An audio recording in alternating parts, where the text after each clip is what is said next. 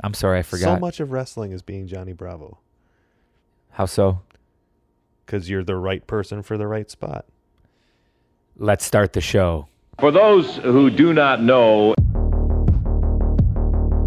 the biggest wrestling spectacular, names from all over the country, former champions, I've never seen anything like it. Eddie Graham, Florida promotion, Vern Gagne, superstar Billy Graham, Road Warriors, Mid South Coliseum in Memphis, Tennessee. Bill Watts, Jerry Jarrett, Dory Funk, Harley Race, uh, Nick Bockwinkel, This is Cigars and Conversation with Derek St. Holmes, Esquire. Hello and welcome to Cigars and Conversations brought to you by our friends at Astro Radio Z and iTunes. I am your co host, Jay Gilkey, and I'm sitting here with a true raconteur in the world of professional wrestling. This man has shared the ring with a who's who of talent that ranges from the black and the brave to the kings of wrestling. a wrestler, manager, commentator, and a trainer who's contributed essays to wrestling publications and who recently purchased the new Dr. D. David Schultz book, even though I told him I bought him a copy.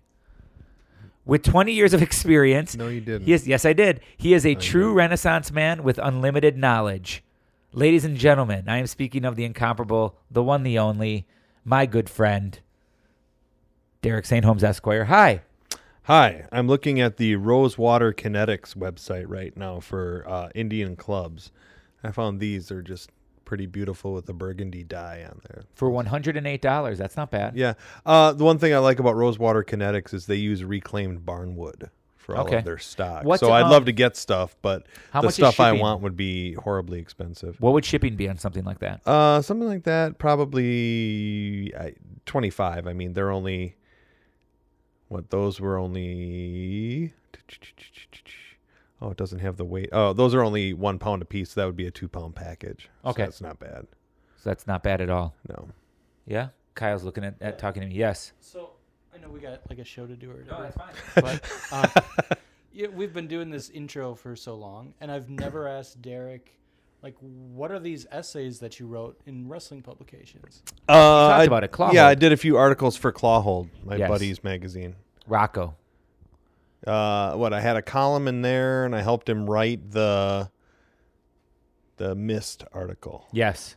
and some other stuff. It's a good CV you have. Yeah, yeah, it's all right. No, it- I mean it's definitely uh, a, a nice. I've done a list lot of things. You've the done. only thing a lot. I haven't really done is uh, run a show because Yeah. I don't want to. It's a bit of a headache sometimes. Yeah, it seems to be a huge headache. I was just I've assisted with two of them pretty heavily, and it was just eh. Um, one of my least favorite text messages is where should I park? yes, You've sent that a few times, by the way. yep. Um, because then I think to myself, you're a grown man. You know what parking lots and street parking and things look like. You can find your way around, right? I shouldn't have to pay to get in. uh, understood. But I mean, I'm talking about like you uh, texted me when we did the library show and said, "Where should I park?" Like, how would you go to the library? You'd park on the street. You don't call somebody and say, I "Hi." would go to that library. "Yeah," but you've been in a city and you've been able to find street parking, haven't you? I mean, I'm just saying. I wasn't driving. Okay, fair enough. That's uh, I will accept that as an answer. Um, You don't have to park anywhere though if you're not driving. Yeah, yeah. Right. So, but he was just he was uh, asking for a friend was his uh, was his bit. Hi guys, I'm asking for a friend. Uh, If Mario, you- I think I would. do it, so. The if you want to do the the biggest rib to me ever uh, would Okay. be just call all the guys that are on the show and say just start texting him where should I park. I almost throw my phone out the window every time because it's like clockwork. I'm dealing with some last minute something going on, and I'm getting these texts from guys going like, "What door should I walk into? Where where should I park?" And I just think like, how do you survive in your daily life not figuring out where to park, how to get into a building? The show starts at eight o'clock. The doors open at seven. You're there at four thirty. You have some time. Maybe just walk around a little bit and find a door that's open. You know, not you. I'm not coming Spoken at like you. a true promoter. That's I have I have several opinions about what you're saying. Do you but, real uh, like seriously though? What did like about the parking thing? Like ser- like I get what you're saying. If there's like uh, you don't shouldn't have to pay for parking, I will gladly reimburse you for your parking. I've always said that if that's the case. Yes. You know, right? I've Yes, always been square yes, with that. yes, you know that. You know it would yes. never change. No, I don't know that. No, but you know that it would never change with us. okay, okay. I always I would always pay for your parking, but I but it it, it boggles my mind when there's events, even when there isn't part like a parking structure or something that, and it's not. y- Look, y- you do it now and then, but some people it's just like every goddamn time. Where should I park? Where should I park? Ugh, fuck those guys. well, it's going to be different this year now that that uh, The new isn't parking that- structure. Yeah. yeah. yeah. So So where should I park? oh Jesus Christ! Let's wait until we get a little bit closer to showtime, and then we Okay. can can figure that out. Um, hey, so I'm uh, watching TV the other night, and my wife comes in. She goes, "What are you And you watching?" pull your pants up. and I boy, I I say, uh, "I'm watching The Wrestler." Uh-huh. Okay. And she sits down and she watches about 10 minutes and then goes, Where's Mickey Rourke? Ah, And I say, Well, this is the other wrestler. And she goes, There's more than one? the good one. and the good one. Right. Uh, so, uh, the, the, you know, yeah. Do you like the other one or not, Derek? It was all right. I saw it once and I was good. Yeah. I mean, it kinda- was just kind of like, yep, that's what it's like. And that's right. Yeah, and then and then it got into the story of how the guy was a fuck up. Not everybody in wrestling is a fuck up, although we know several. Yeah. They I make- think I know more that they- are fuck ups than aren't fuck ups. well, this goes back to you know everybody in wrestling has something wrong with them, or people get into wrestling because they're missing something else. Of course. you know. But I feel it's that way for all forms of entertainment, especially comedians. Yeah. The comedians are all screwed up. Oh, absolutely. but actors need to get that and everything. So you wouldn't be in wrestling if you didn't need something. Yeah, uh, I agree. What do you think um, as far as wrestling movies? We, you know, Yes. and this is kind of what today we're going to be talking about.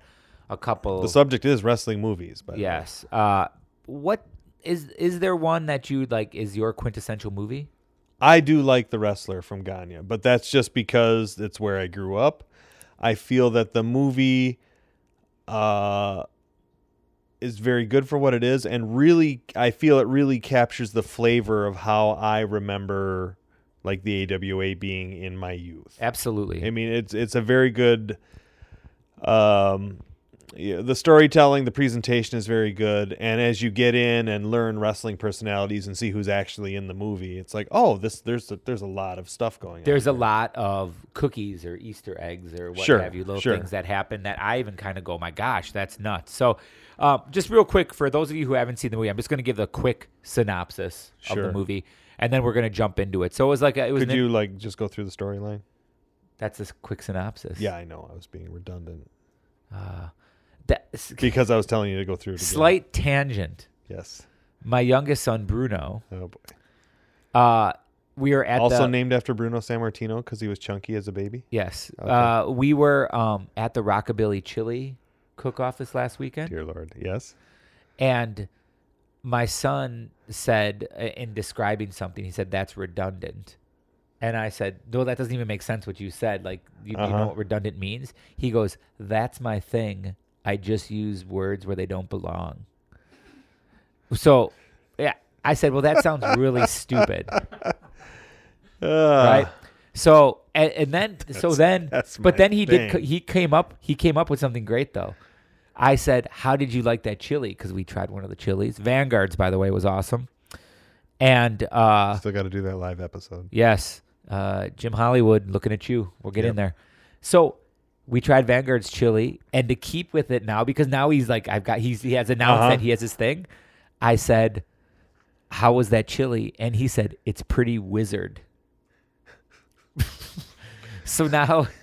Okay. Yeah. He stole that from Star Wars Do they say that in Star Wars? uh, in Phantom Menace. They say that in Phantom Menace? All right. Well, my th- son's a thief, and Kyle knows too much about the Phantom Menace.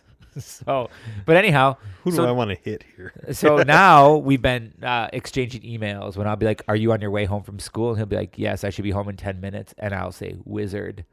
So I'm trying to help him out with it a little bit. Oh, I'm Oh. sure he loves that. He does. Yeah. Yeah. but he said redundant and it, he used it so completely wrong. Uh, it was great. It was a great moment. I never la- I laughed really hard and I um it hurt by the time I got to the car. I was laughing so hard at how stupid it all was. But anyhow, redundant that we just jumped off on that. Let's talk about this movie, the synopsis. It's a 1974 independent film produced by Vern Gagne and W.R. Frank. Do you know who that guy is? Mm, no, Just the producer, right? Money, money guy. yeah. Stars Ed Asner as Frank Bass. He's a wrestling promoter, and Vern Gagne. He's also in the movie, of course. But Mike Bullard. Mike, Bullard changed his name, which is interesting. Yes. Um, the current uh, he's the current wrestling champion of his league, and uh, he's a really long uh, running champion.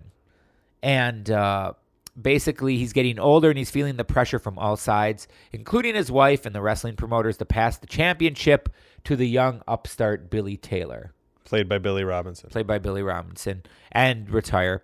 Uh, Bullard's resistance to their request that he step aside is the central conflict of the film, right? Sure. So let's start with that. Um, So you have this concept. Gagne basically made a movie uh, about, About himself, himself, right. but you know, change change the names to protect the innocent. no, changed his name. Uh, and also Billy changed Taylor's. Greg Gagne's name because Greg Gagne is the the, ref. referee. Uh, Greg Westlake, I believe. See, and it's funny because I misheard it, and I thought that uh, Rod Trongard said, uh, "What do you, uh, Greg Referee?" I thought Oh, he called him okay. Greg Referee, and I'm like, "Well, that was lazy. Uh, that was lazy writing." But Westlake, it probably Yeah, was. yeah. Um, but so Gagne had a bunch of money and wanted Yeah. to make a vanity project. absolutely, Uh, I thought it was very good. I thought I liked how it attacked the "is it real or is it fake" question. that the scene with the reporters, Yes. is outstanding. Yes, like that in and of itself, and you can and almost, Asner's acting. right. You can almost hear him, uh, like the you can almost hear Ganya coming through, Right. talking about that because he's talking to the. They want to know who the uh, who's gonna challenge at the Super Bowl or Yep. whatever it is, and oh no, because that's right after Ray.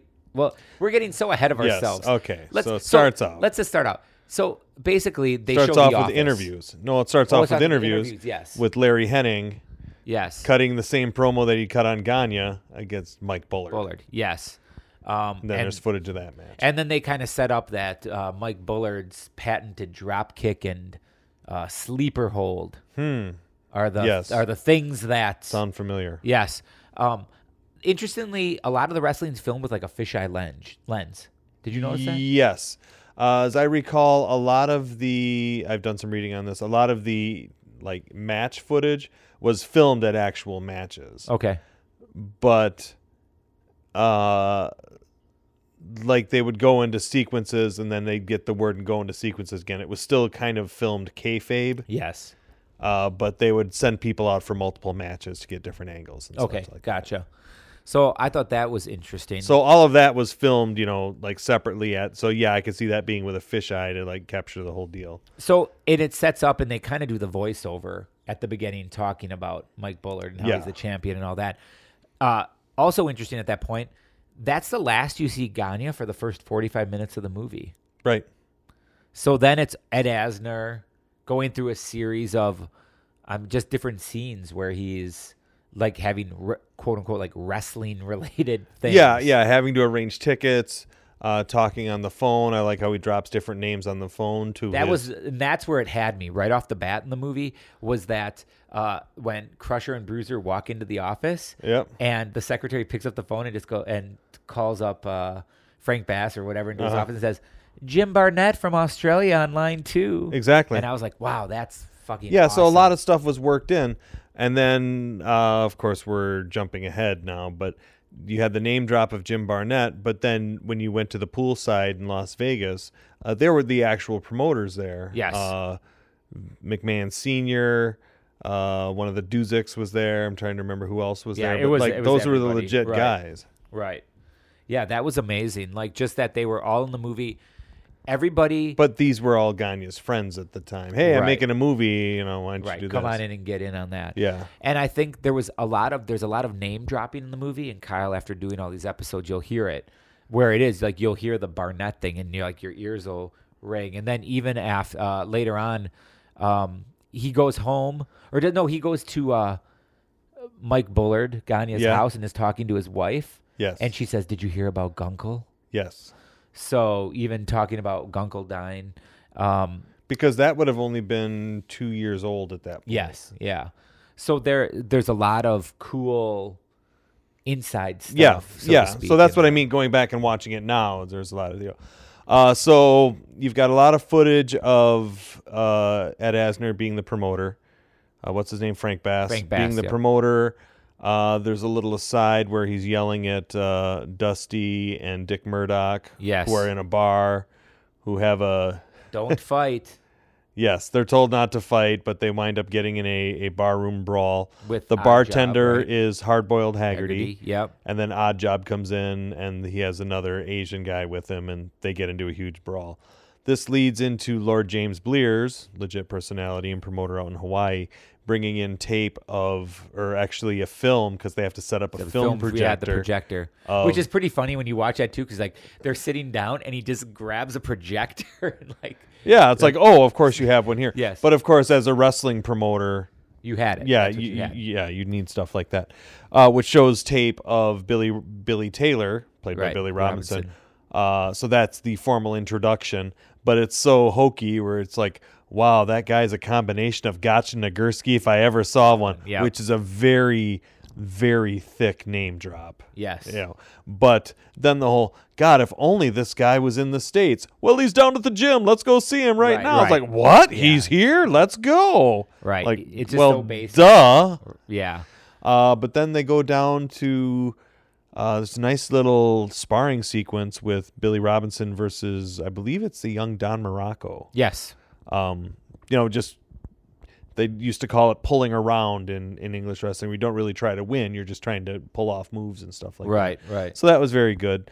Um, oh, I'm sorry. Before we get to that, as they're walking into the gym, the sound is very poor, but you pass by Ken Patera, who's uh, doing presses over his head, but he's still the fat powerlifting Ken Patera. Tara. Right. Right. You know, but he was just training to get in and stuff like that. And it's so you're seeing this, and it's pretty much everybody that you see in this movie, with the exception of the main, with Ed Asner and uh, his secretary and that. It's pretty much people kind of tied to the the business. I mean, there are Yeah. actors in there, but for the most part, y- y- you know, it's it- it's eye candy. My question would be, if you saw this movie in 1970, what was it, 74?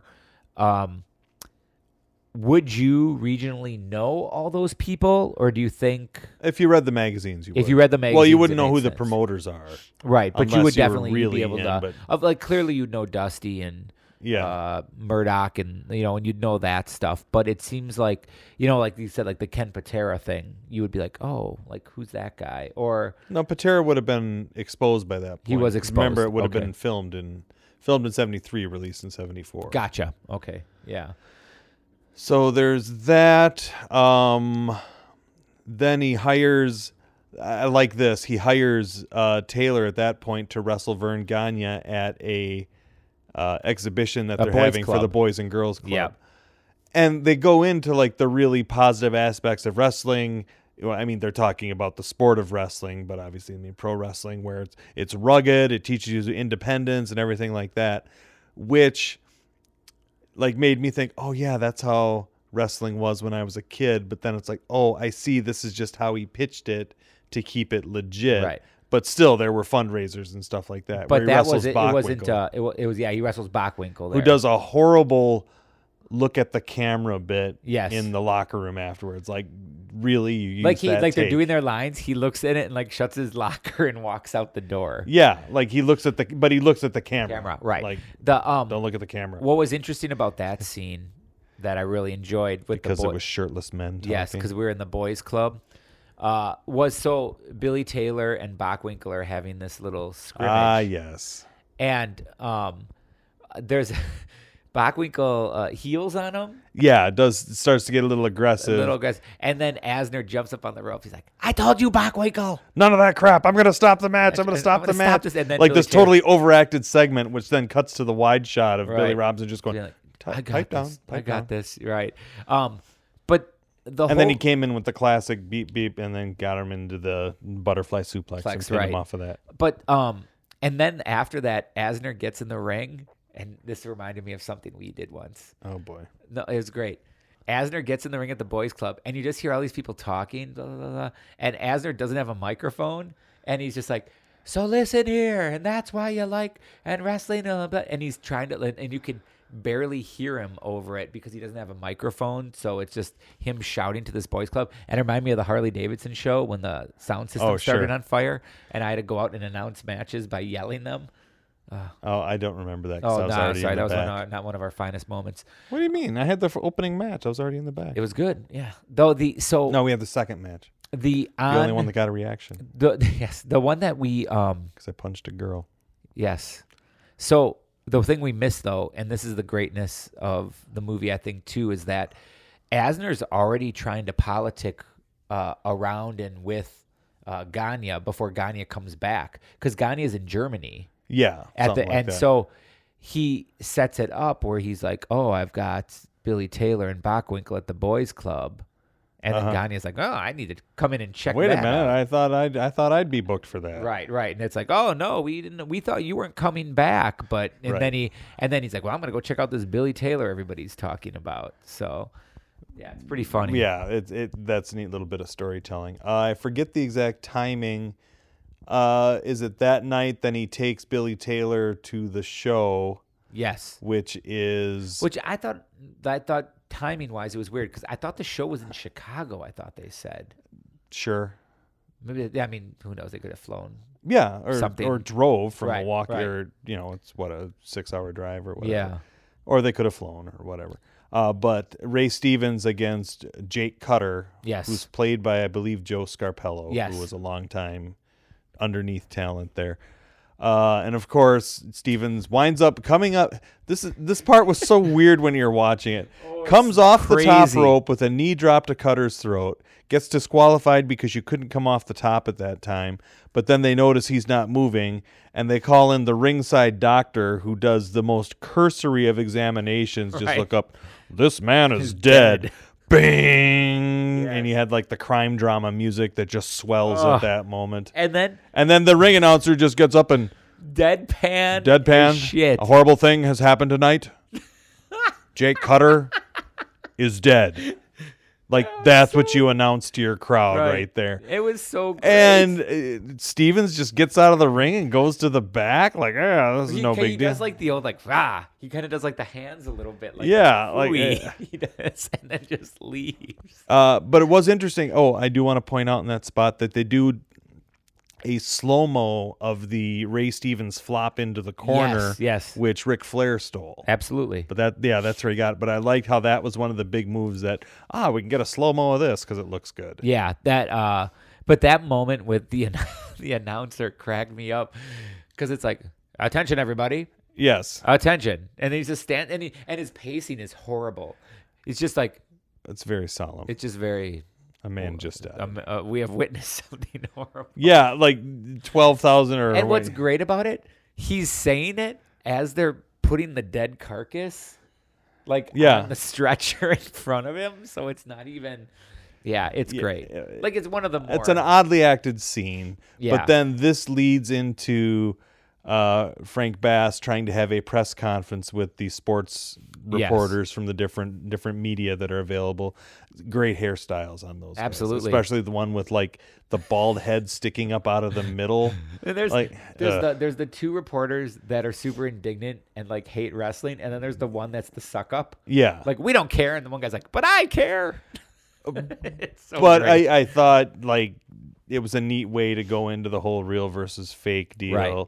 And That's the- blah blah. But a- a I, I wrestler Asner or overacts it. right was but it the a football player gets a paper cut on his contract or He something? get- gets like a that. paper cut.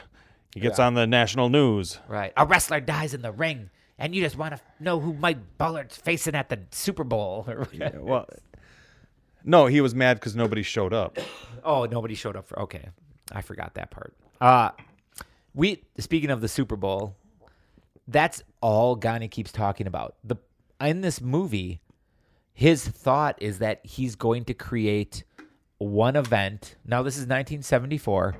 He's going to create one event with all the champions Yes. and have them fight for who is the ultimate champion, um, ultimate fighting champion of the. No, just kidding. Of these, of all these wrestling federations, which. I don't, it's not a precursor to anything, I guess, except for maybe like uh, Super Clash or uh, one of those Pro Wrestling USA type shows. But it definitely was Gagne or his Mike Bullard character. That was his thing. Like he's like, who am I gonna fight? How are we gonna do this? They, because even at the very beginning, someone says we want to do a wrestling show with a lot of the champions from all the leagues participating to find out who's the best. Something like the Super Bowl. And then they're like, and we're gonna call it the Super Bowl because they just start calling it the Super Bowl. but like, it was for the, rest of that it. was a big thing in the culture at the I time. understand, but it was funny because they referenced the Super Bowl like this is what we're gonna model it after, and then Gandhi just calls it the Super Bowl for the rest of the show or the movie. Sure. So I, it's just funny.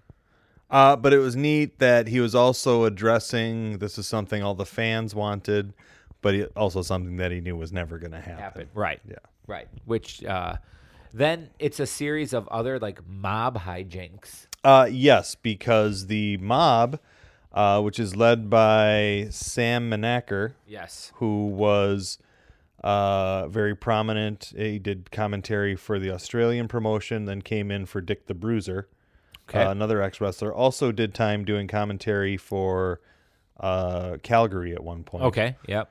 Uh, but he comes in as the mob boss who wants they want to get in action on wrestling, so they're they're like, hey, is Bullard gonna win or lose? Like, "Ah, we don't know. And it's like, well, here's the deal: Bullard wins. Get it? Bullard wins. So the mob tries to lay muscle on Frank Bass to influence because you know wrestling is pure and everything like that. But it's also done in uh, this is after Frank Bass and Vern Gagne, I'm sorry, Mike Bullard are playing tennis for a while, and then uh, Bass decides he's going to go take a steam, so he's in the steam room at the Yeah. local gym, and that's when the mafia guys come in. But thank goodness that. Bruiser and Crusher go to the same country club slash health club as Mike Bullard because they come in and Yeah. make sure everything's on the level here. Yeah, Frank. put the hands on the shoulder, like, hey, we can help you out, brother. And they basically uh, grope the secretary something fierce in that opening scene, too. And Bruiser and Crusher come in, Oh yeah, yeah. having their way, wait, looking for their plane tickets that they're leaving for Japan in three hours. I thought that was sure. a good one. Uh, that's yes. We're here for Frank. We need to get our plane tickets to Japan. And he's like, when do you leave? And he's like, three hours. We're going to the gym. Like, that was 1974. Because you could just walk right to the gate then. You just go right in, right? Yeah. You're out just hopping on. There was nothing, nobody, nothing doing. But uh, but that was that caused me to laugh a little bit too. That they're like, we're gonna go work out for a couple hours, and then we're gonna catch our plane in three hours after we take a steam. yeah. So, after that, uh, they decide to use Billy Taylor at a little exhibition that he has for a bunch of his students, where they bring in Dan Gable to demonstrate uh, amateur wrestling, and then they use Billy Taylor and Jim Brunzell to demonstrate professional wrestling. uh, with a ve- the whole thing is done very interesting because first it starts with a slideshow Yes, uh, where Gagne basically goes through all of the area talent that was around at that time, like Danny Hodge and the Sheik and blah blah blah blah, Mad Dog Vachon, blah blah blah blah blah. Um, goes into the amateur demonstration, has Billy Robinson do the demonstration with Jim Brunzell, but then has a very neat little deal between Wilbur Snyder and Eddie Graham yep, oh yeah, where they go in and just do a little wrestling sequence. You could tell nothing was called, and it was pretty good. And he almost misses the head scissor. yes, but it was just very well done with this Ganya voiceover of everything.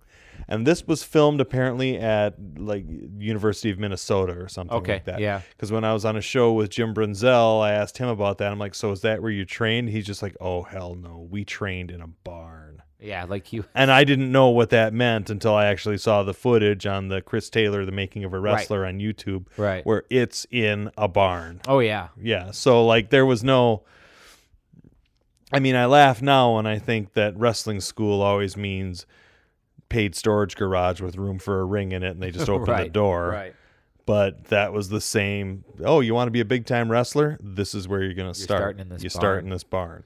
I thought it was cool that uh, Gagne had uh, uh, bench press out on the in the lakefront. Yes, that was. I want to say that was allegedly that was his house. It, ha- it must have been Like right. that was the Gagne house.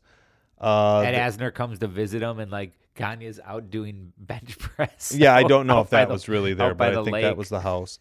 so great. Um, I just like, kept thinking to myself, like, did he take all morning like slogging that stuff from the garage? No, he had the students do like it. walk the bar. Guys, I'm gonna be li- I'm gonna be uh, doing the bench press down by the lake today. Could you guys please take the bars and the the weights? Well, they filmed that, and they also filmed the dinner sequence. Yes. Uh, the dinner sequence is very notable because Billy Taylor's talking to all of the ki- all of the students, and somebody asks a follow up question. Who is that? It's the fat brown haired Ric Flair. Yep. Yeah. yeah. Which is funny. Yeah, it's amazing how many guys they actually were able to shoehorn into this thing. Yeah, well, I mean, they had all the talents. Like this, Right. this is what we're gonna do this week. They uh so it's just kind of a series of things leading towards building up to the uh, Billy Taylor Mike Bullard match. Uh, yeah, there's a very interesting little bit on there where uh, Frank gets Billy Taylor and uh, what's his name Bullard in the same room. Billy Taylor says, uh, "I want a match with you," and Bullard just pulls the whole. Nobody knows who you are. We're not going to sell any tickets to this. yeah. Besides, I turned my ankle when I was in when we were playing tennis the other day, and he limps out. Right. And so they're wondering, is this true? Was he limping? Oh, I didn't see. So then later, uh, Bullard is watching wrestling with his wife. Yep. And they're watching wrestling on TV, and she's so excited that she's watching wrestling with the heavyweight champion. Whatever. Um, Burn the patriarchy. yes. Uh, Frank Bass comes on TV and says, by his record, Billy Taylor has earned this title shot. Mike Bullard has refused to give him a title shot, but me as a promoter, I'm forcing this match. So, against Mike Bullard's wishes, we're going to have this match if Mike Bullard doesn't appear, blah, blah, blah, blah, blah, blah, blah. And all of a sudden they cut back to Bullard and his wife. She's like, "Oh, Did you know they were going to do that? And he said, Listen, I know Billy Taylor's a good wrestler, but the people don't know him. This is going to make him known.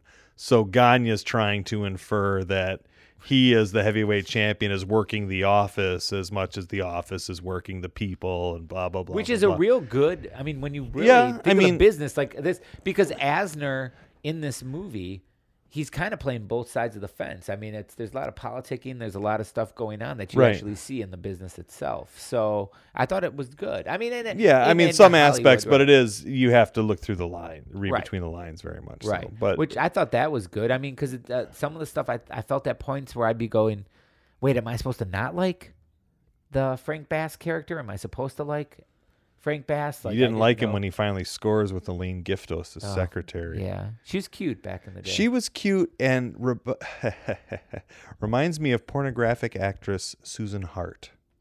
okay. Uh, I you're can not see going to it. know who that is, but I think I know exactly. who okay, that is. okay, all right, kid. Yeah, Very good. That's just. But share yeah, that I one. was just like, yeah, I'm just going to go ahead and yeah. insert That's that memory there, and Um, we'll be good. because then it uh, comes- which is also very funny it is the way the whole romantic scene is cut off and Yeah, the it's- uh what the director's niece or whatever that's singing that that torch Your song, yes, yeah it's, yes. it's horrible Very, very bad. Um, because this all basically leads then to the match, the Mike Bullard and uh, well uh, you're glossing over an awful lot because at the last minute the mafia comes in yes. Well, I was gonna get to that. oh, okay sorry but no, but go on, please. Oh well, no, we're skipping over such great things as the Wahoo McDaniel Superstar Graham Strap match. yes, that's great. incredible interview work being done on TV, especially by superstar Graham. Look at my head. Look Oh, what he oh did. yeah, that was the night that the guy died because uh, Jack Hutter was getting his blood pressure checked by the doc when Superstar, superstar Graham storms walked in. by. I'm gonna need stitches tonight, doctor. Yes. Yeah, okay, whatever, because that's how it happened. Right. No, that was good actually. But you were Yeah. gonna bring up the uh, mob thing. Yes, they uh, decide to come in. Bullard or Frank Bass doesn't want to play ball, so they rough him up a little bit. Yeah, they really do. Yeah, I mean, because he had blood coming out of his mouth. Yes, and a little bit of a little bit of color on his cheek. Yes. Um, And uh, but what happens? Well, Wait, oh, 'cause thankfully, they don't wait. Do, did the is that Crushing Bruiser show up at that one? too? yes, they do. that's right. And save the day. They, that's where they went. with which the doors. allegedly from what i've read when that happened in the theaters well when that happened in the ramova theater in chicago Yeah. when they showed that uh, the crowd like popped huge for that part when crusher and bruiser come in and save the day Yeah, it's great because they really they tear shit up pretty. good. yeah yeah they beat up the locker room then all of a sudden gagne walks by what happened here right. Or, he comes. sorry, the door Bullard. is smashed, the door is smashed lockers are out all over and he walks in the hallway outside and like appears in the broken door. So what happened in here? yeah like like- didn't hear a thing Yeah, right. And then that that's pretty funny. Um, and then that basically goes to the main. That's that goes to the main the, um, what a weird ending. well you're well, I'm not gonna. I you will just- get. Yeah, let's just talk about. Like, I mean, the whole thing. Well, there's the match, yes, and everything leads to you know. Oh, uh, they have the announcements. Greg Gagne is the referee. Greg Yes. Westlake, yes, who does the whole close up of the explaining the rules. So they had- yeah. you know, Like, and that's the only thing. Like, the crowd is dead silent. And they're he's like, listening. you don't do this. You, if you don't let go of the rope by five, you're disqualified. Yep. well, it yeah. goes through the championship rules, Yeah, it was really good. Um, and then they have the match. Uh, there are several Gagne Robinson matches out there, right. wh- which are good. It, you watch them all; they're kind of repetitive. They Are kinda, they really? kind of do the same spots. Billy Robinson, phenomenal wrestler, made more money than I could. Could easily kill me, even though he's been dead for several years. Uh, but had a good four or five spots that he always used. How much younger was he than Vern? At that point, uh, Well, I mean, at any point, they were always the same age apart. well, no, no, I, I think it was only like a Right? decade. Okay. Yeah, but so but at that point, but there was Vern the whole what? deal that Gagne ha- or Gagne was an accomplished amateur, but didn't really have so much in submission skills, whereas Billy had the submission skills. Okay. Of course, Gagne. Well, the whole reason uh, Robinson never got the belt was because he couldn't be trusted to drop it, Sure. and Was he known for being hard to work with? Robinson. Robinson. Well, yeah, he could be really cranky, and he liked to bully people because he could. I didn't. I don't know this. Oh yeah, yeah, he was seen as kind of a kind of a bully, Okay, gotcha. especially back then. Because the movie made him out to be a sweet guy. Well, so did the the TV at the time, but in the locker room, he if he didn't respect you, he would bully you. Oh wow. You know. Oh, so like there's been the the who would win if it was real, blah blah blah blah blah. blah. Of course, Robinson was able to win that battle because he lived longer and stayed in the public eye more.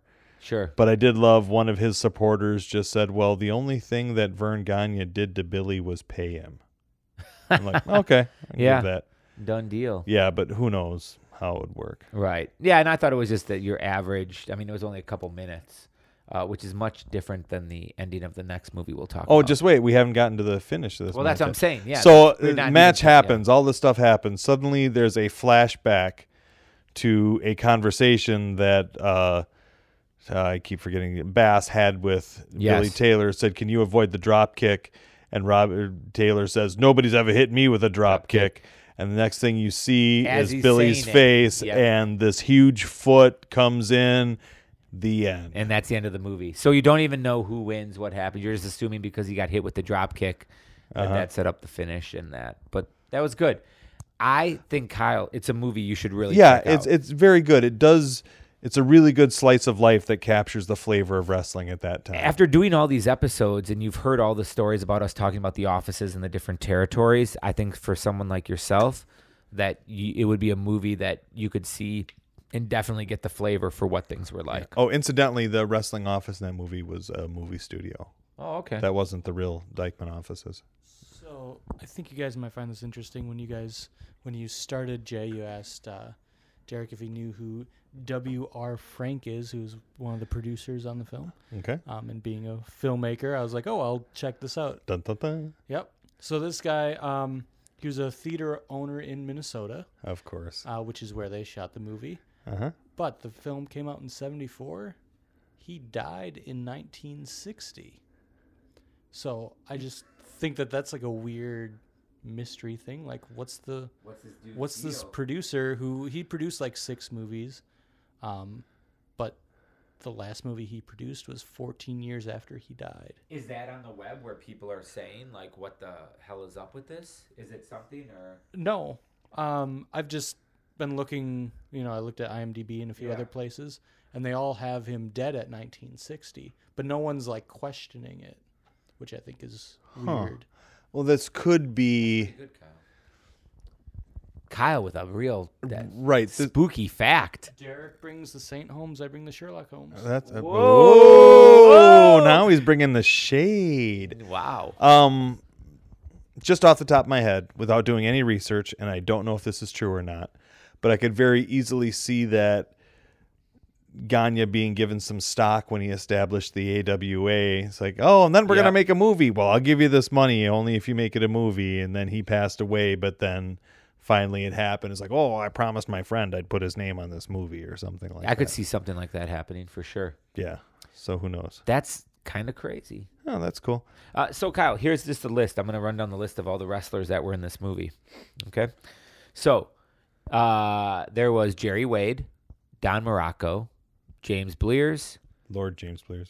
Danny Hodge, Joe Scarpello, The Yeah. Bruiser, Dan Gable, Vince McMahon Sr., The Crusher, Dusty Rhodes, Wahoo McDaniel, um, the announcer Mel Jass. Uh, Not his brother Hugh. that's, that's good. Uh, Bill Crouch. Uh, yes, uh, who's actually from Two Rivers, Wisconsin. Oh, He was one of the students. What about Marty O'Neill? Sure, He's an the- announcer. Yeah, Uh, Joe Dusick. yeah, he was one of the promoters. Yep. Uh, Nick Bockwinkel, superstar Billy Graham, um, Jay Hyan, Jay. H Y O N. Uh, familiar? No.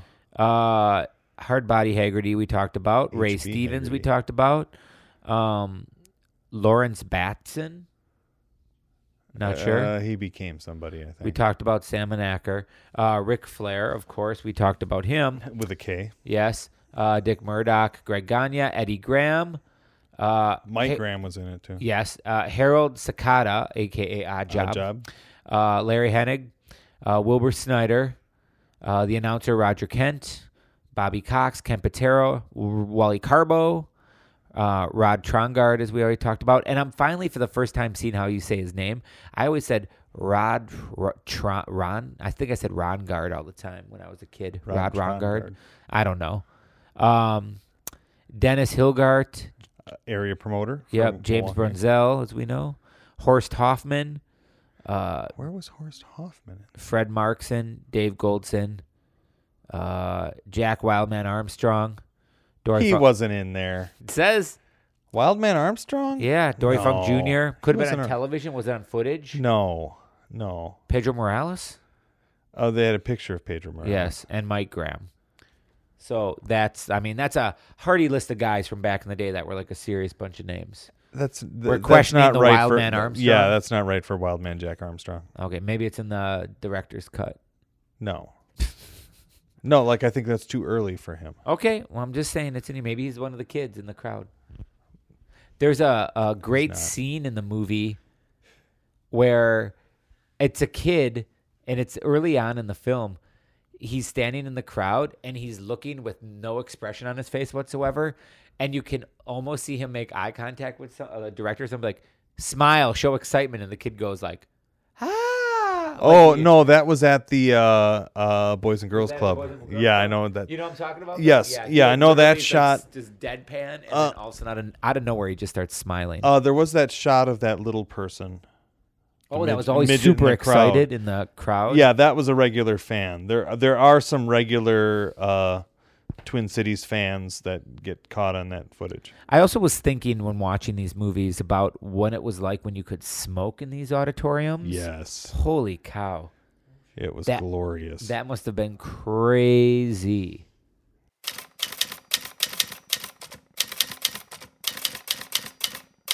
Cigars and Conversations presents Mailbag.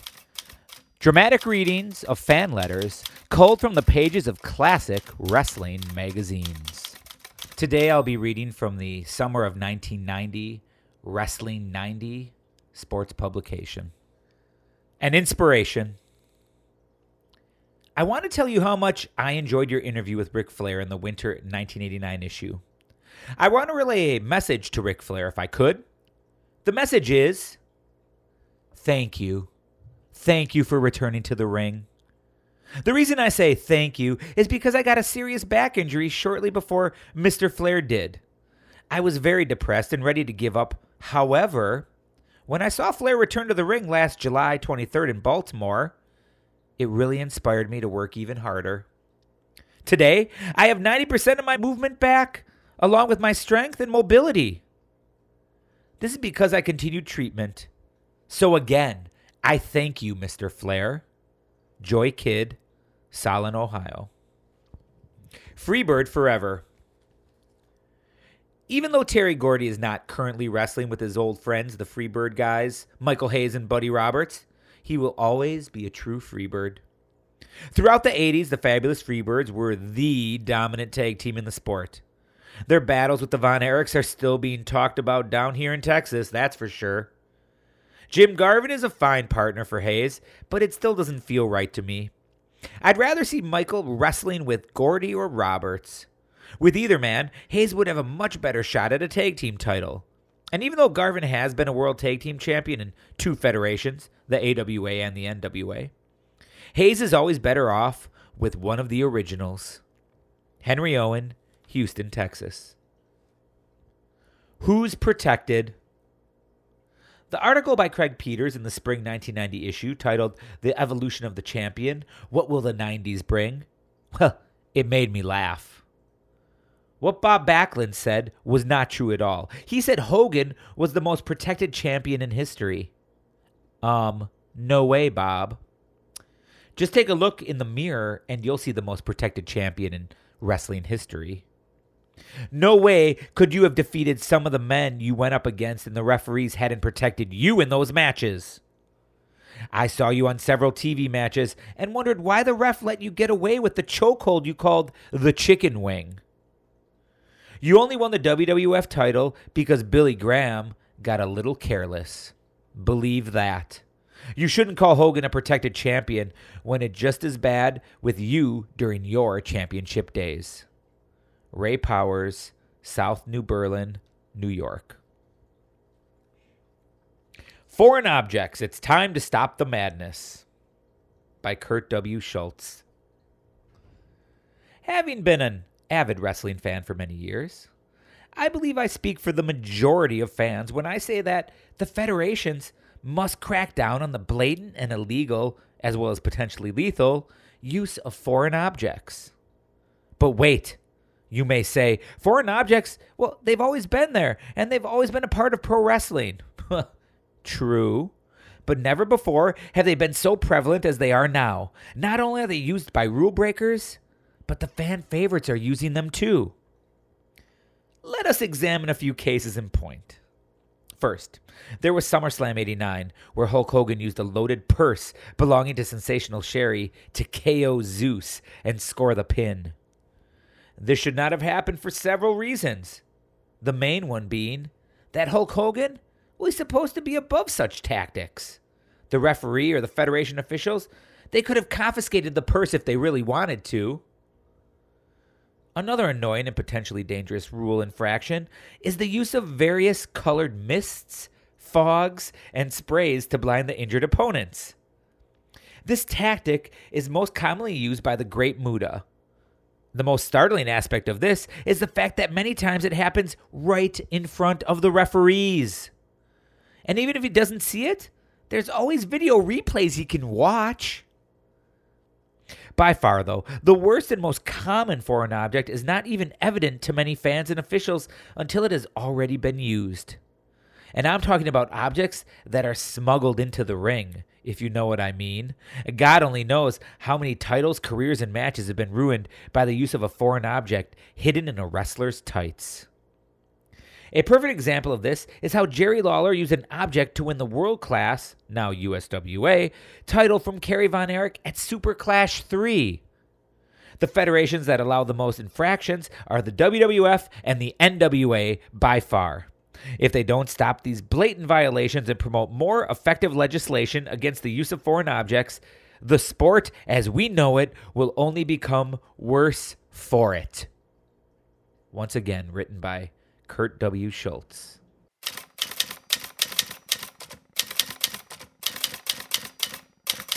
For all those who have not seen the movie All the Marbles, this movie was a lost gem. Yeah, for me. this uh, I I will go on to say one of the most realistic wrestling movies. I that- love that this are out movie. there. Yeah. love this movie. In fact, when I got the I got the chance to see it again, I think it was last year. You're the first person I texted because one of the parts where I kind of freaked out during the movie. We'll get to it, but all the marbles, real quickly, just so you know, uh, was reissued later on as a movie called The California Dolls. Uh, it's from 1981. It is Uh, a It's reissued under California Dolls be- for international release, right. Because uh, the phrase "all the marbles" wouldn't translate well. Right. Uh, movie came out in 1981. It is considered a comedy drama. Uh, it's about the trials and travels of uh, female wrestling tag team and their manager, played by Peter Falk, directed by Robert Aldrich. This was his final film. Uh, the two women that are the main uh, California dolls are Vicky Frederick and Lorleen, Loreen Landon. Lurleen Lumpkin. Lorleen Lumpkin, Loreen Landon, both of them beautiful 1980s beautiful ladies. Yes. Uh, trained for their roles, and a lot of the other people that they got for this movie came out of the Mildred Burke School. Absolutely, yeah. Um, originally, the male lead, Paul, uh, Paul Falk, Peter Falk. This was actually written for Paul Newman, uh, but Paul Newman took a hard pass on it. Yeah, didn't want to be associated. Yeah, I didn't want to be associated with the the wrestling in it. So basically, what you have is Peter Falk is uh, managing kind of a Paul Ellering, if you will. Yeah, because he's not necessarily a ringside manager like pass you a foreign object, but he's getting these girls gigs. He drives the car, he arranges the hotels, Yep. manages the money. And this is where I get into saying it's one of the most realistic wrestling movies because the first time I saw it when I was a kid, like I didn't get it. I thought it was boring. blah, blah, Right, blah. same here. Oh, But now, once I had a better understanding of, oh, this is the life that they led. Another thing that he does in this movie, which obviously you can't do so much anymore, is scoring pills from the area doctors. Yes, Because one of his girls has a pain pill problem, but you know, it's just say, hey doc, you know, all these they, they get bruised up. They got to keep going. Is there anything you can do? So he would like score right. you know, and that that would be again, this is how it worked back then. Obviously, in the East Coast, you had Zahorian. Uh, you know, other areas, you know, doctors want to be friends with the wrestlers too. Hey, let me do this for you. Boom. Right. So, And a- it's great. again, just one of the most realistic. Uh, wow, they're spending a lot of time driving. At one point, the well, true.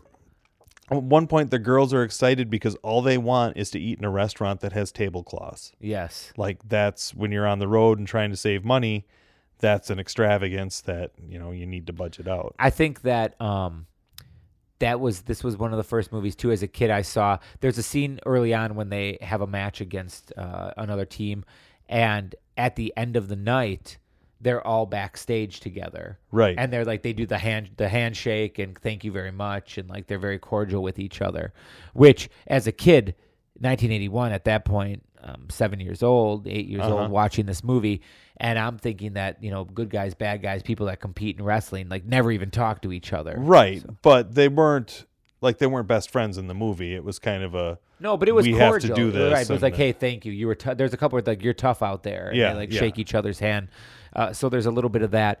The looking back at it now, the one thing I thought was a little bit strange is it's like they're it's not even like they're not going territory to territory. They're basically going like show to show up and down around like the East Coast Right. or wherever they're going. right Um, so they didn't really have an allegiance to a territory as much. They were almost like traveling carnival style, place to place. right So was that super common with the guys? Just that like the like lower tier guys that didn't have a uh, a homestead.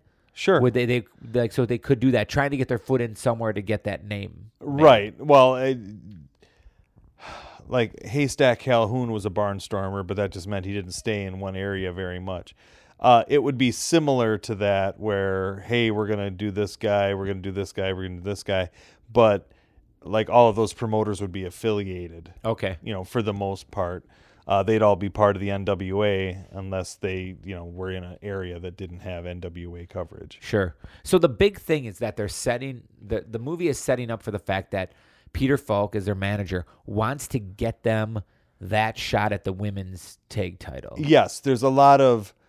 I say it's most realistic, but it still is very kayfabe in that if we get the the women's tag title, and that matches a shoot, we'll get a lot of money. Right.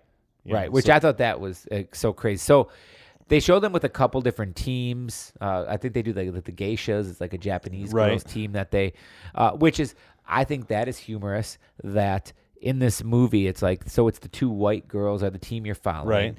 And then it's like every team they fight has some kind of like ethnic slant to them. No pun intended. I'm sorry, uh, but I'm saying like the, it's these, uh, you know, like the Toledo Tigers, Yeah, are but the it's us African American versus them. Uh-huh. women. It's the us versus them thing uh throughout the whole. And you know, when they they show it, the, they hit the hard times in this movie. They mud wrestle at like a county well fair. that uh, that that part is very important and I like that that stuck in my mind the first time I saw it then it was, I grew to understand it where the girls were very upset that they had to compete at something that was so demeaning yes, they they felt that was just horrible but the manager came around and said but we can point at a contract that says you got paid $500 for a match right. so we can use that as leverage ahead. So it was really kind of mean on the eh, promoter's part, you know, and it, you know, it, it, it really it, it humanized the characters and made Right, you for see sure. like, wait a minute, this isn't, you know, they're not just objects out there. Yeah, um, the wrestling throughout is really good.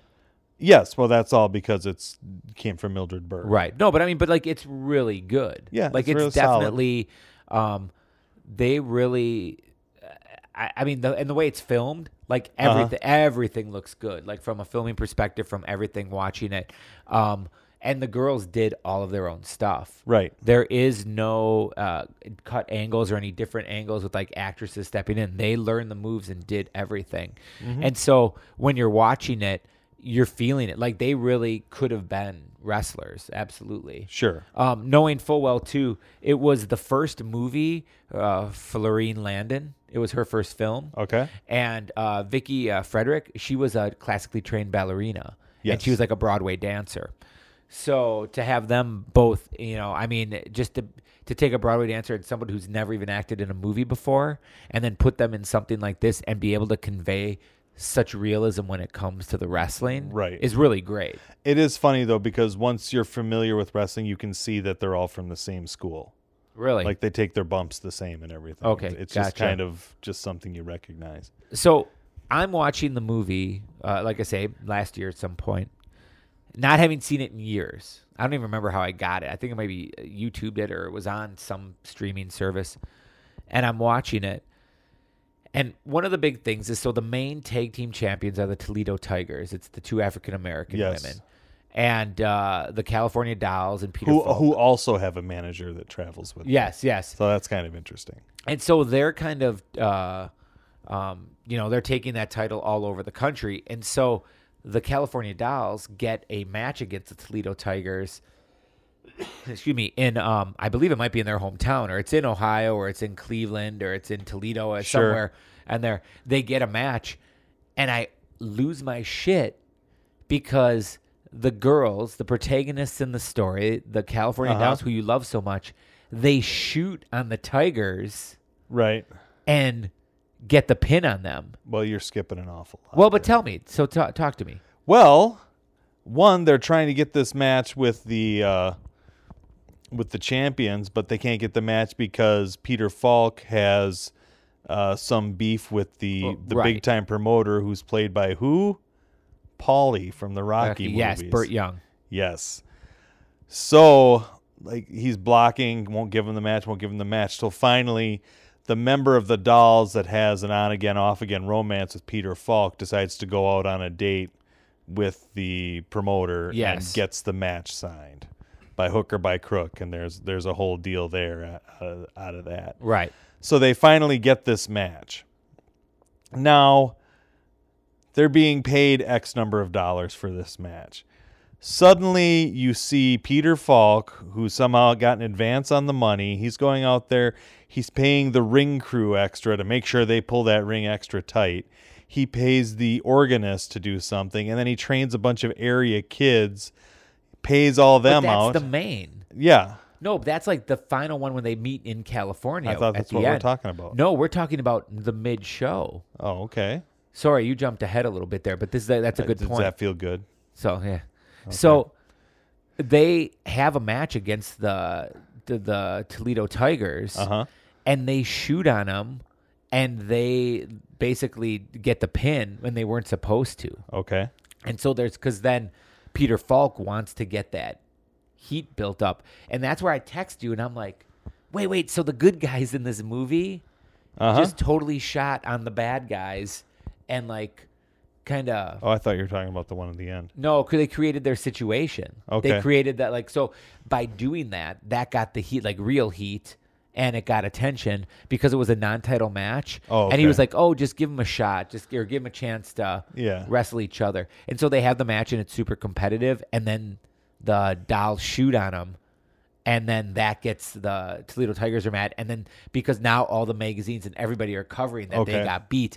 And then that's what helps propel them to the Wow. The match in Booking California. 101. yeah. Okay. So that's kind of great. So that gets them Yeah, okay, to that sorry. then. So that gets them to the main event. So in this everything I match. just said. Yes. And so Peter Falk's paying everybody. Yeah. And you're like, this is kind of weird what he's doing here. yeah. Not understanding the And the then suddenly they have costuming and all that other stuff. But- t-shirts. like yes. they were doing like the- like all the they were selling gimmicks, yeah. Suddenly all this stuff comes out. of intro nowhere. music, which is by the everybody singing. Oh, that's and the because he organist. paid off everybody to do it Right. with with hand signals. Right. Stupid hand signals. Right. Uh, and then the dolls come out and they've got costuming and all this other stuff. And And, the it is costuming funny. doesn't fit like who they are, what they're supposed to be. Right. It's like all like silver Yeah. and weird. Yeah. But not the great. referee is Count Billy Varga. yes. So the minute the dolls get in the ring, that he the first thing he says is get that makeup off your face. Like Yes. you can't wear makeup to wrestle. So that was funny. That's pretty awesome. So they have this huge entrance deal and then they have to take time to declutter. yeah, right, which is pretty funny. And then the thing that this is what impresses me the most about this movie. The last 20 minutes, Uh-huh. that match is almost in real time. Yeah. Like the last 20 minutes is a straight up female tag team wrestling match that is pretty much in real time. Mm-hmm. And um wow. Like it's great. Like it's really well done. Yeah, it's a good match. Yeah, th- I mean it's all it's put together well and it makes sense. And then there's the kind of the weird double cross, right? With uh, the, the, the sunset ref won't- flips. the sun double fli sunset flips, and then the ref. oh yeah, won't the make ref. count. there was supposedly the, ref's fix holding was back. in. The fix was in, but then the ref had like s- finally succumbs to the pressure of the audience, and then they win the titles. Uh, yes. Burt is a- Young is very upset. yes, it is a great movie. Yeah, it's very good.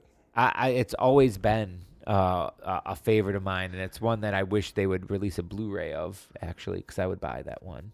I just don't think Interesting. that I many think people are I interested. have a You said you had a pan and scan. Yeah, I got a pan and scan that came from Canada via eBay. Uh, apparently, supposedly, there was a sequel in the works too, um, and that uh, Robert Aldrich was in the midst because it was a success overseas. Yes. and so they were they were working on a sequel to it and then robert aldrich died and the second that he died it just washed up and went away Sure.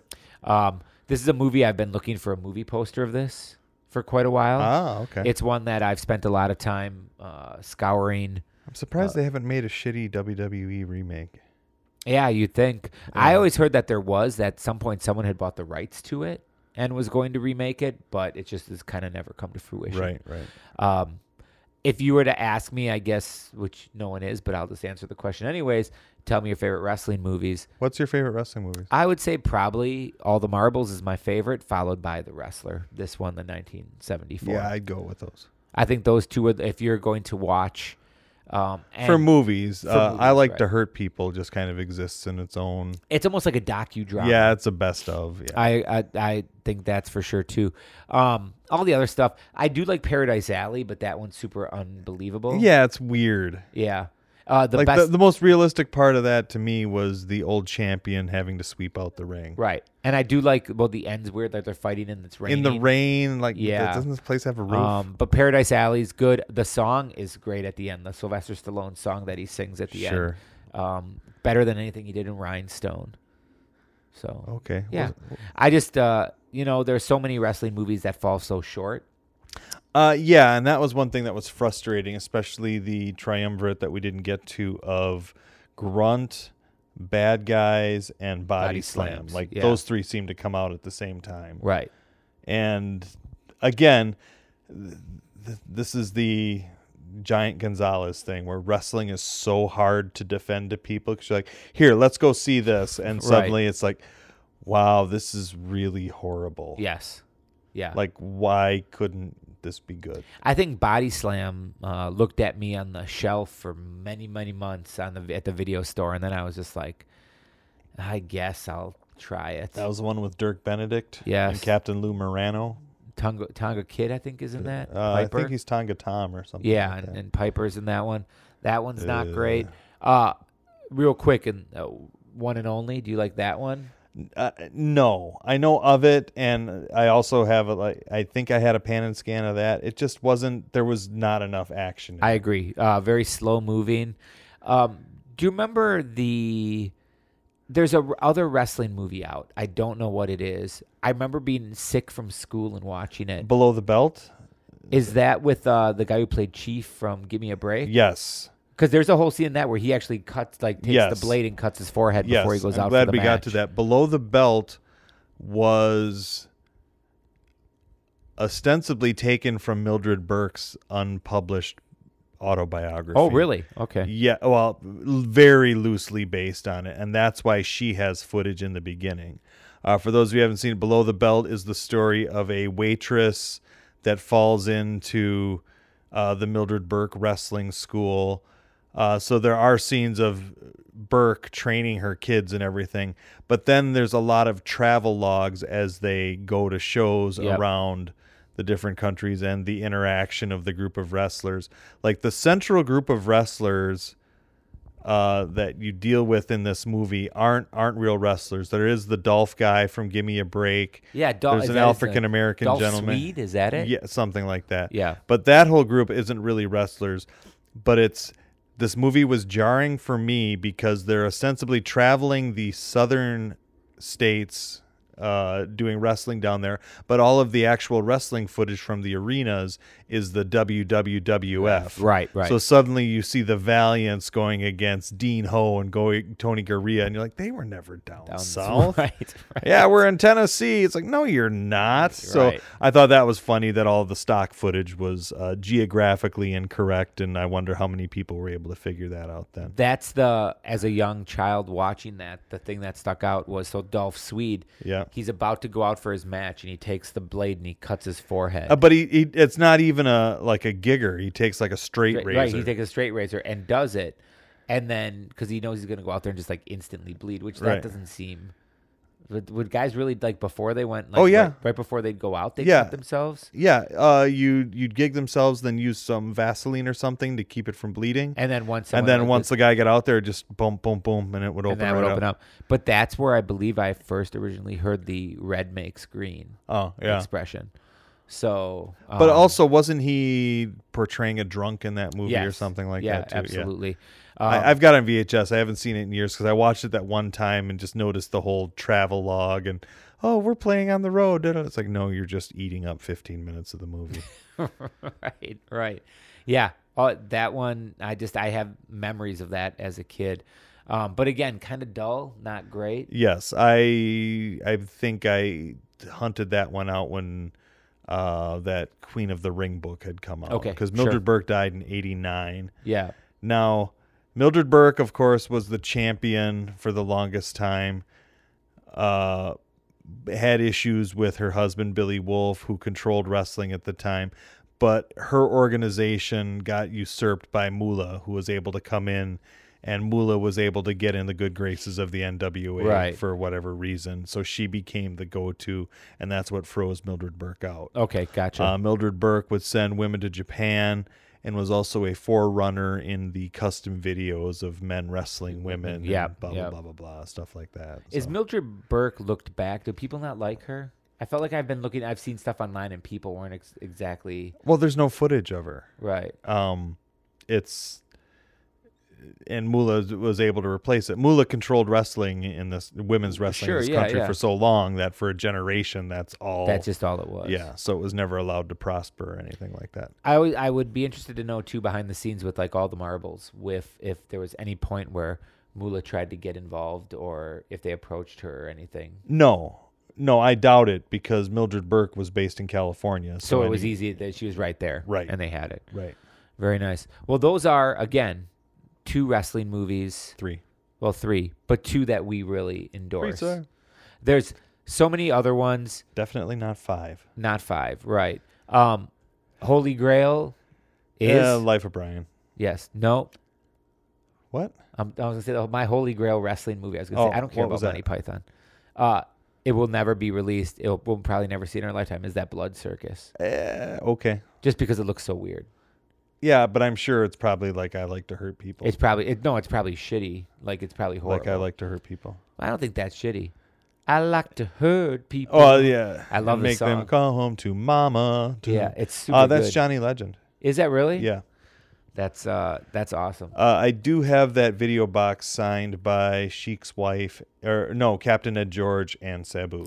I That's the only reason I took uh, those bookings. Oh, The really? guy didn't Just to get understand the- it. Yeah, it was right after Sheik died. I found out his son was running shows and Eric Freedom was on them, so I wanted You're to like, come "Hey, get in. me on." And he's like, "Hey, we got all this stuff planned for you. This, that, and the other thing. Blah blah blah blah." blah. I'm like, "Great. Uh, I really just want you to sign this video box as Captain Ed George." Well, yeah, I can do that, but we've got all this other stuff planned for you. And blah, blah, blah. Okay, great. yeah, The box is coming. Get Yep. ready for sign it. Boom, Sabu. Boom. There. That uh, uh, I last year at student teacher conferences, I had a, a gap of about an hour and a half that I had time to kill, so I just put that on. I like to hurt people Yes. for people to watch. Oh no, for me to watch Oh, while I was okay. sitting waiting for parents to show up. Oh, that's good. Yeah. Well, no one saw it. Because when Bobo in the ring, he do the same thing. It's it's a great one. I love that. All right, uh, Derek. also, good, uh, good interview work. The interplay between Abdullah Farouk and oh, it's fantastic. Eddie Creechman. Creechman. How many pieces of silver? Oh, I- what did you prove to be? A twentieth century Judas. Yes. You it's, uh, you've never seen that either, have you, Kyle? Oh, Uh, look that one up on I'm YouTube. nervous. It's awesome. I'm nervous. I'm crazy now. Yeah, it is a great. It's It's it's brilliant. it's worth. It is definitely. It's I mean, the- it, it's neat to watch for segments, but don't try and make a story out of it. right. Yeah, I mean the whole. It's about the chic, kind of Yes. Detroit, Michigan wrestling. Yep. That's about. But it's, yeah, it's just it's a thing. So, um, speaking of a thing, uh, this has been a thing. Yes. Uh, it's good to be good be good to be back. I'm saying I'm throwing this out there to everybody.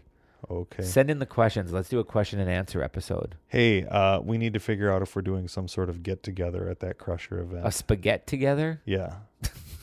That's like a get together at spaghetti.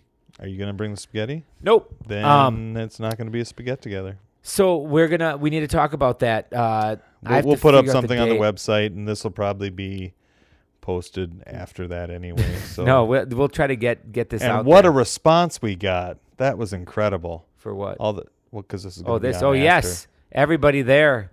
This Thank is you like- so this much. Reminds me of Bob and Doug McKenzie's album. Oh, You're at Winchell's Donuts. No, we ain't. Eh?